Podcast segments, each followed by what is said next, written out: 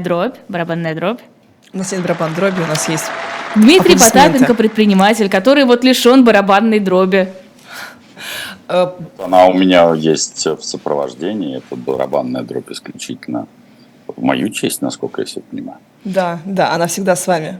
Дмитрий ходит по улицам, и она звучит в его голове, как в фильме «Бёрдмен», раз мы уж начинаем нашу кинопанораму. Что вы знаете о ЧВК Редан? Нам пишут даже из Ташкента, Редан, из Ташкента, что предупредили, чтобы детей поздно на улице не упускали и внимательно присматривали за их деятельностью, чтобы они не попали в ряды ЧВК Редан. Ну, раньше, знаете, любой молодняк в определенном возрасте, это совершенно нормально, это начинается где-то там с 12 и продолжается, ну, там иногда это все-таки останавливается, сбивается в группировки. Но у нас было, как говорится, более прогрессивное, у нас движение АУЕ.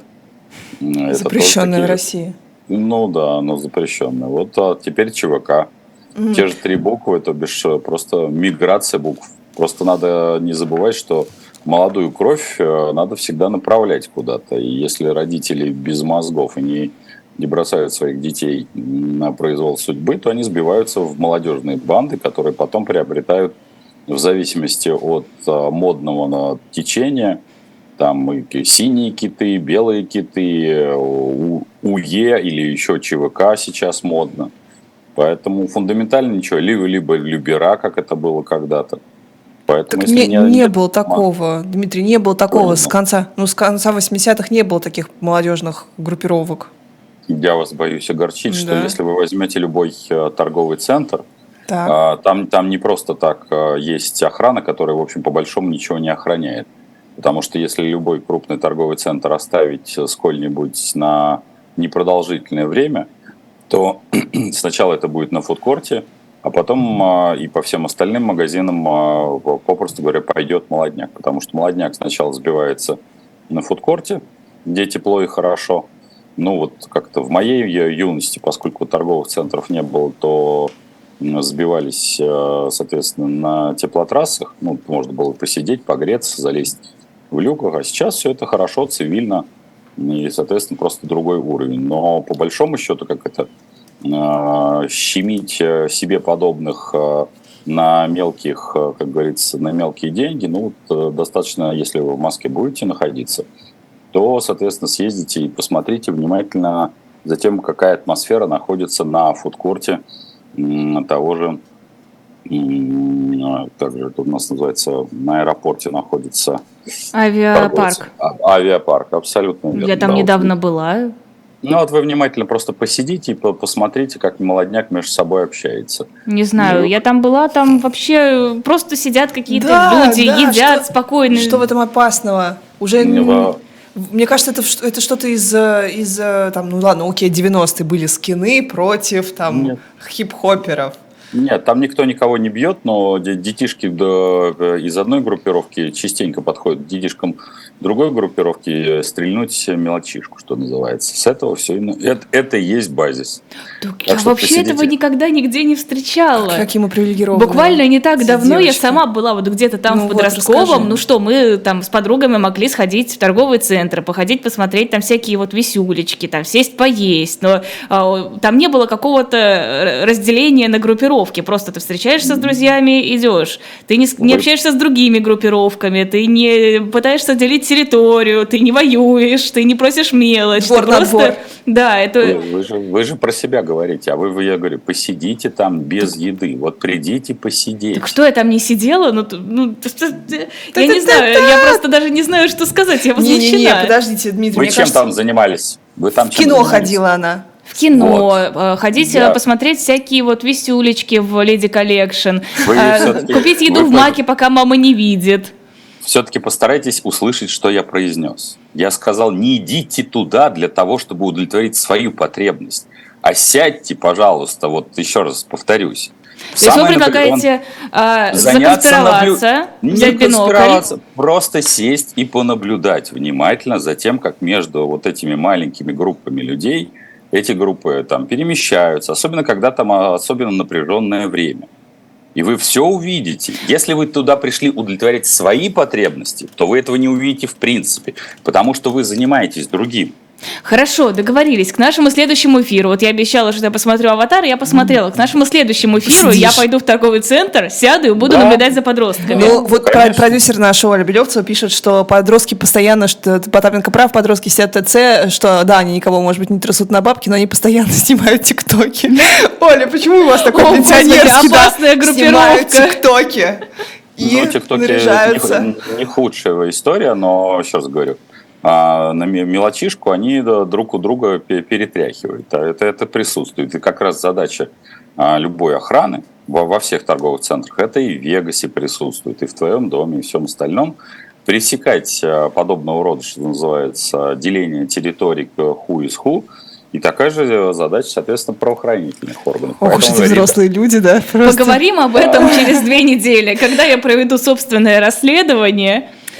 Если мы пошли по такой молодежной повестке, вот вы можете объяснить вот этот эффект? Мы вчера с коллегами обсуждали игру, которая стала реальным хитом среди молодежи, подростков, называется Atomic Heart. Atomic Heart. Вот там все, я специально посмотрела летсплей, потому что у меня даже попытались брать комментарии на эту тему, я не видела, что это. Atomic Heart, там все, я рассказываю для слушателей, все такое советское, соцреалистическое, в духе Дейнеки, футуристически советское, немножко замешанная с киберпанком, везде такие советские роботы, что там академик Лихачев, Терешкова, все говорят какие-то речи про Циолковского, про будущее, про космос. И саундтреки «Трава у дома», и что там еще есть. Вот, в общем, советское будущее счастливое, оно и прошлое, оно и будущее. Почему это так популярно? Слушайте, во-первых, давайте так. С точки зрения маркетинга, там, и вы это прекрасно знаете, это новостная повестка. Вы никогда в жизни положительную новостную повестку не сможете продвинуть. Всегда негативная повестка продвигается лучше. С точки зрения любого товара, маркетинг, важно попасть в массовую аудиторию. Все, что касается сейчас России, совершенно на тренде. Поэтому возникновение или появление подобного рода игры с подобной рода, соответственно, отсылкой в условный вот этот именно киберпанк совершенно логично. Потому что когда, если не сейчас? Потому что тренд там, на Россию, неважно, хорошую, плохую, он уйдет, и вам придется создавать какой-то массовый, какой-то психоз. А сейчас на внимании к всему там, российскому, русскому, хорошие продажи абсолютно логично. Что касается наших более серьезных экономических новостей, коллега ваш Дерипаска на Красноярском форуме заявил какие-то такие, уже совсем критические для власти вещи, сказал, что вот-вот денег не будет, деньги заканчиваются, что вообще у нас потому что нет инвестиций, если будет инвестиции, не будет денег, что нужно выходить на новые рынки, сокращать чиновничество, и что еще, и что не должно быть никакого госкапитализма, что не должно быть давления, что должна быть стабильная, предсказуемая атмосфера, и тогда все наладится. Есть одна большая проблема. Дело в том, что господин Дерипаска заявляет это, чтобы не соврать, наверное, лет так, год, как минимум года 3-4 так точно, если не 5. И если посмотреть даже на его образовавшийся года как раз 3-4 назад телеграм-канал, он, в общем, об этом же говорил. И о госкапитализме, и о сокращении чиновников, и обо всем остальном. Никакой революционности в его идеях нет. Об этом говорят практически все. Напомню, что такое Красноярский экономический форум. Это, можно сказать, домашний форум для «Русала», который, в общем, по большей части там отпахивает. И плюс ко всему для красноярского губернатора, соответственно, Усса. Поэтому здесь как-то ничего нового он не сказал, ничего революционного он точно не сказал. Он говорил абсолютно справедливые вещи о сокращении. И то, что касается окончания денег, так они уже и кончились. Мы это с вами знаем из бюджета. Поэтому, когда я услышал, что вдруг ни с того ни с сего ему приписали, что он произнес что-то революционное, я, послушав и прочитав его текст, единственное, что я смог поднять бровки широко и высоко, сказав, простите, но он же это говорит 20 лет. Ну ладно, у нас не было такого госдолга, например. Ну, госдолга такого не было, и поэтому из его уст сейчас слышать, что у нас кончатся деньги в следующем году, уже это как-то, ну вот, расстраивает, напрягает. Поднимите на Лизу бровки. Давайте последовательно. Значит, господин Дерипаска это говорит многие годы. То, что у нас кончился бюджет... А, это просто вещи совпало, понятно. Это вещи несколько существенно не пересекающиеся, потому что если мы найдем его выступление на том же КЭФе прошлого года, его, я вас уверяю, там будет тот же самый текст. Но в этот раз он прав. Вы согласны с тем, что денег не будет в следующем году? Это прав бюджет, он уже сейчас, их сейчас нет. Мы потому что, в общем, наши власти сандалят деньги налево-направо. И, конечно, февраль, который сейчас, я надеюсь, подобьют баланс там, числу к 10-му, будет лучше января, но все равно это будет дефицитный бюджет. Если они будут гулять по лабазу, как я говорю, так как они гуляют, то ни о каком дефиците в 6 триллионов даже речи не может быть. Можно влететь в 8, а 8-то цифра уже критичная, потому что у нас все запасы приблизительно 7,5, 7,6. А если они вот и дальше продолжат, то у нас, как я и напомню, у нас был один из эфиров, я сказал, что есть такой фильм хороший, раз уж мы фильмографию рассматриваем, «Холодное лето 53-го», то у нас «Горячее лето 23-го» будет. Ого. Первая, вторая. А что будет? Надо будет принимать решение, как закрывать не только дефицит бюджета, но и исполнять обязательства, в том числе и перед оборонзаказом, потому что деньги надо будет перенаправлять, соответственно, на производство вот всего этого металла, который, напомню, денег он производит в бюджете красивую цифру, что происходит рост там, ВВП, но при этом не производит прибыль. Потому что любой снаряд, ушедший, это уже произведенный, это уже минус деньги. Пушка – это минус деньги. Ну и так далее. А как будут бороться с вот этим вот дефицитом-то? Печатать просто деньги придется на бюджетный? Нет. Значит, существует три нормальных механизма, коим можно воспользоваться. Вопрос, в какой пропорции. Никогда не существует одной вот этой пилюли, вот как в «Матрице». Значит, это ослабление рубля. Значит, диапазон, в котором сейчас работают, в общем, это там, до 80, и когда они войдут в диапазон, о котором я тоже говорил уже не один раз, 82, 87, вот это критичная циферка. Если они будут более-менее разумно, то, как говорится, расходовать бюджет в эту цифру, они должны как раз начать входить в лето. Если они войдут раньше, значит, просандалили деньги быстрее. Вторая часть – это, безусловно, рисование бумажек. Они этим уже занимаются.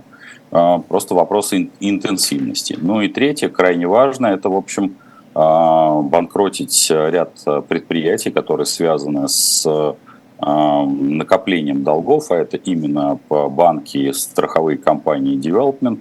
Вопрос, опять-таки, в какой пропорции будут внутри этой части будет происходить вот это банкротство. Пока все они более-менее удерживают. Не могу сказать, я не знаю, как... март, мне кажется, что пройдет более-менее разумно, а вот смогут ли они перетянуть как раз вот первые 2 декады по июню, это вот как раз достаточно такая четкая точка принятия решения. Пока все более-менее они удерживают. Денег пока хватает.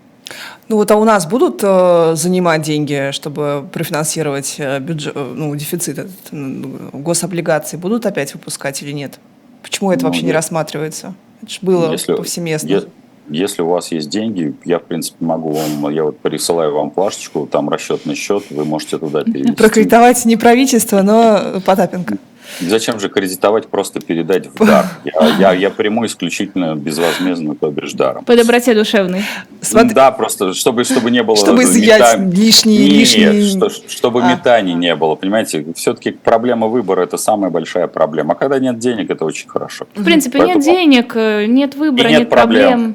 Если будет такая очень сильная инфляция, потому что пока у нас ЦБ, он прям борется с инфляцией, и вместо того, чтобы там как-то ей управлять, прям вот просто вот сдерживать, понятно, что она будет, прям вот все аналитики пишут, что она будет где-то к середине-концу лета. Вот Кагарлицкий был, у Лизы был прекрасный прям эфир с Борисом Кагарлицким, он тоже об этом говорил. Что с нами-то будет? Вот что это будет реально для нас означать? В каких в основном сферах мы почувствуем вот эту огромную инфляцию? Ни в каких. Вы просто будете покупать 8 яиц по цене 9. 0,9, знаешь, как литр молока на килограммы перевели уже. Да, скрытая инфляция. Так что фундаментально для вас ничего не поменяется. Вы никогда этого не почувствуете, потому что, в общем, все для вас все будет хорошо. Россия тут сказала, что зерновая сделка, по мнению МИДа, как он высказался, не работает. Это было в ответ на призыв Большой двадцатки США продлить договоренность на более долгий срок, потому что в марте, буквально там через неделю, по-моему, уже истекает. Ну, это все, что касается зерна, вообще ситуация весьма непростая для всех.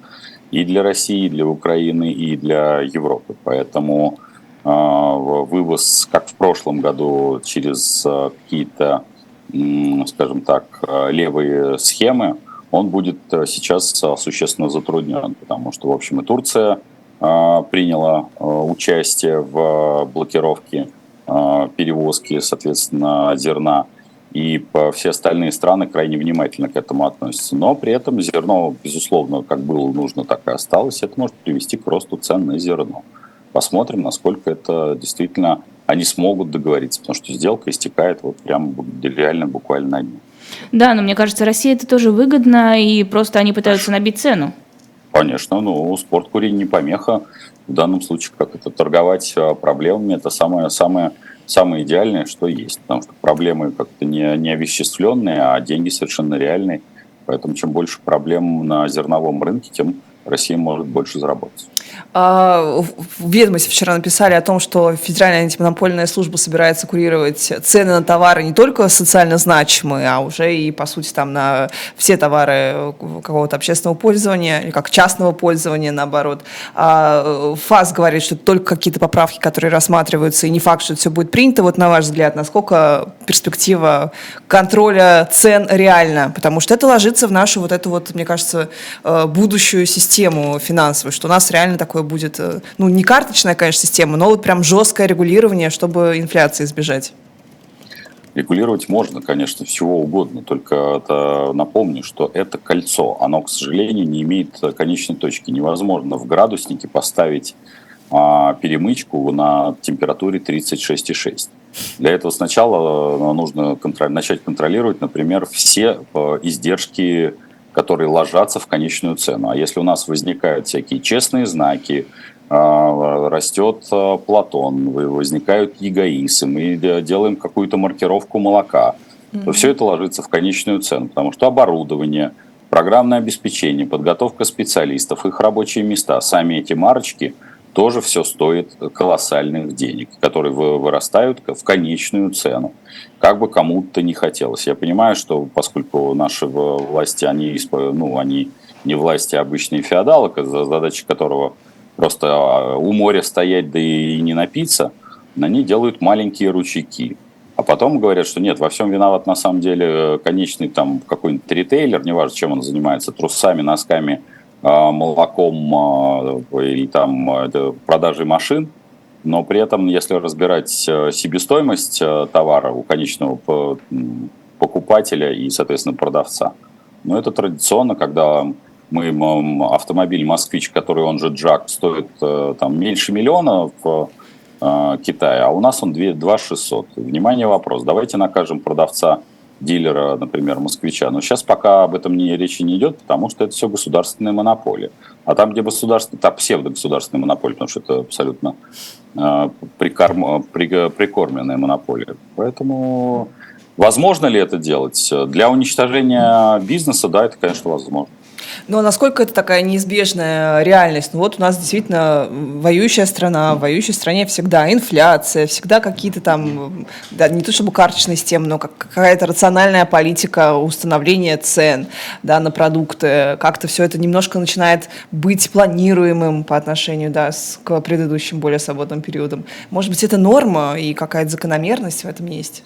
Это норма для феодального государства, коим мы являемся. Вообще, те продукты, о которых вы только что сказали, любое феодальное государство производит на гора репрессии, внешние конфликты, потому что оно таким образом, соответственно, компенсирует внутренние конфликты, в том числе внутриполитические элиты. Это находится в учебнике истории где-то с 6 по 8 класс. Более того, после любой империалистической войны, это я говорю не здесь, а вообще вот в истории было такое, происходит всегда вторая империалистическая война на основе того, что происходит в обществе, в так называемом обществе, вкладывается с помощью, в том числе, пропагандизма, символ реваншизма.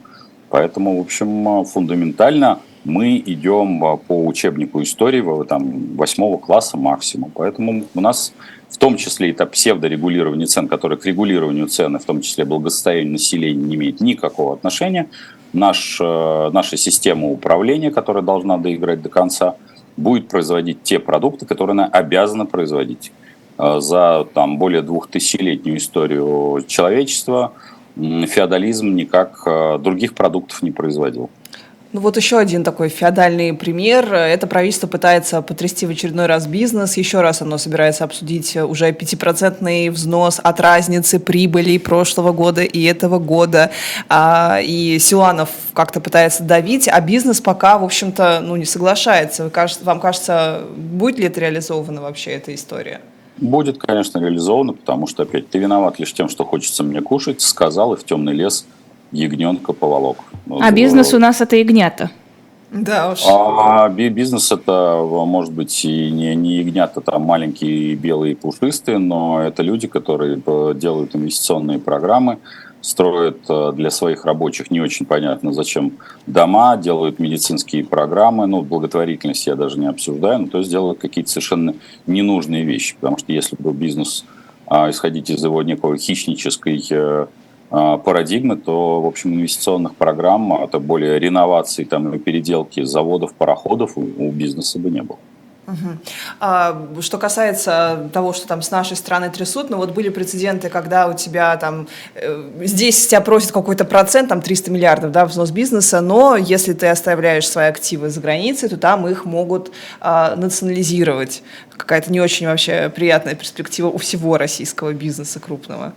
Если российский бизнес за рубежом не бывает российским, точно так же, как бизнес вообще не существует в рамках нации по странному стечению обстоятельств. Я даже вам больше скажу, что ребенок, когда рождается, он не имеет ни нации, ни языка, и ни национальности, ни ничего. Вы меня просто в детстве не видели, сразу уже все было при мне.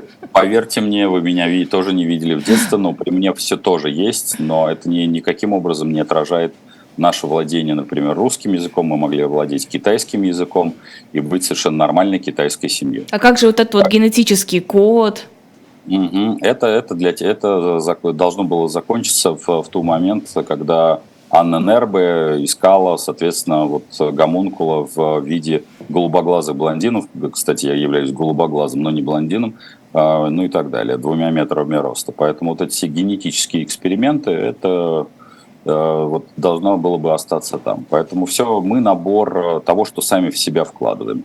В том числе границы, которые мы сами себе придумали, которых у Земли не существует, паспортов, которые мы сами себе придумали. То есть человечество весьма достаточно убого с точки зрения своего понимания мира и наоборот начинает делить себя по принципу, а тем более бизнес. Технологии как будем делить-то? Чьи технологии сейчас мы используем? Почему они американские или не российские? Так делят сейчас Тайвань с Китаем, со Штатами, очень сильно делят технологии. В чем замес между Китаем и Штатами? В том, что микрочипы. Они делят рынки, они не делят технологии. В этом-то, еще раз говорю, в этом-то и убогость штуки, которая... Нет, подождите, США фактически запретила Тайваню продавать в Китай микрочипы, и у Китая встает большая часть промышленности, тяжелая промышленность, военка и так далее. Вы сейчас мне говорите о том, что чиновники за рубежом такие же дебилы, как эти чиновники здесь. А люди, которые производят труд, идут на поводу у этих чиновников и разделяют мир границами, паспортами и всем остальным. Технологий не существует, российских, китайских и всех остальных. Точно так же, как патентование той или иной вашей придумки, это ограничение, в первую очередь, вашего труда. И не более того. Это не защита. Это так, в первую очередь... а вы за свободный доступ к этому? Я не просто за свободный доступ. Я еще раз говорю. Вы не можете бесплатные и неплатные, это я устанавливаю. Но вмешиваться чиновнику в эту историю, он, простите, что-то понимает в технологиях, он изобретатель, он ученый, а человечество, вот я подчеркиваю, оно настолько убого, что искренне чиновника, который, что называется, раньше с тобой в детском саду сидел на одном горшке и был дебилом, но сейчас ты его над собой возвысил и фактически относишься к нему как к Богу избранному, но он правильно нас, что называется, имеет вот эти 325 миллиардов. Потому что мы же сами построили эту систему, ошибочно называемую государством. Дмитрий, вы коммунист?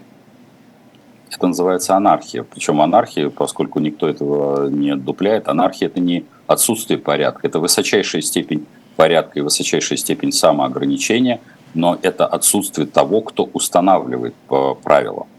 Угу. Дифференцированный хаос. Теперь мне хочется где-нибудь сесть в уголочке и пофилософствовать, подумать о жизни, подумать о концепции идеального общества, а не вот это вот все, эфир, новости, всякие глупости. Можно еще, прям была важная тема, прям коротко у нас, прям минутка напоследок, про Тинькофф Банк. Вот скажите, что им делать сейчас? Их прессуют, уже Тинькофф, не знаю, на все готов пойти, чтобы с Тинькофф Банка сняли санкции. Вот в Грузии перестали работать. Переводы перестали отправлять в Грузию. Просто по причине того, что, потому что это не Тинькофф Банк, это Потанин Банк, его надо переименовать, и все встанет на свои места. Потанин находится под санкциями, поэтому этот банк, который к Тинькову не имеет никакого теперь отношения, будет прессовать в соответствии с санкционным списком. То есть просто будут и будут. Тинькофф может перестать извиняться публично, открещиваться от России. Олег-то вообще уже больше не при делах. Да, так нет, во-первых, Олег вообще не имеет больше отношения к банку. Не имеет отношения, раз, гражданство, от гражданства он отказался, два, К нему просто у вас происходит смещение понятий. Прессование Тинькова банка и извинения Олега Тинькова не имеют друг к другу никакого отношения. Еще раз говорю, если вы сейчас будете упоминать, что, например, прессует Потанин банк, его прессуют по причине того, что Потанин и его семья находятся под санкционным давлением. Угу. Это нормально. Либо, соответственно, извинения Тинькова, вернее, просьба снять его с себя, именно с него лично, Олега Тинькова, как физического лица, не имеющего никакого отношения к Тинькофф банку, совершенно логично, потому что он сделал те действия, о которых вы говорите. Фундаментальные вещи не перекрещиваются. Спасибо огромное. Это был Дмитрий Потапенко, предприниматель в нашем эфире. Всегда рада. Надеюсь, увидимся через 2 недели. Все в порядке? Как обычно, до встречи. Да, я стукнулся. До встречи. Хотела нам воздушный поцелуйчик, но мы с вами пошлем.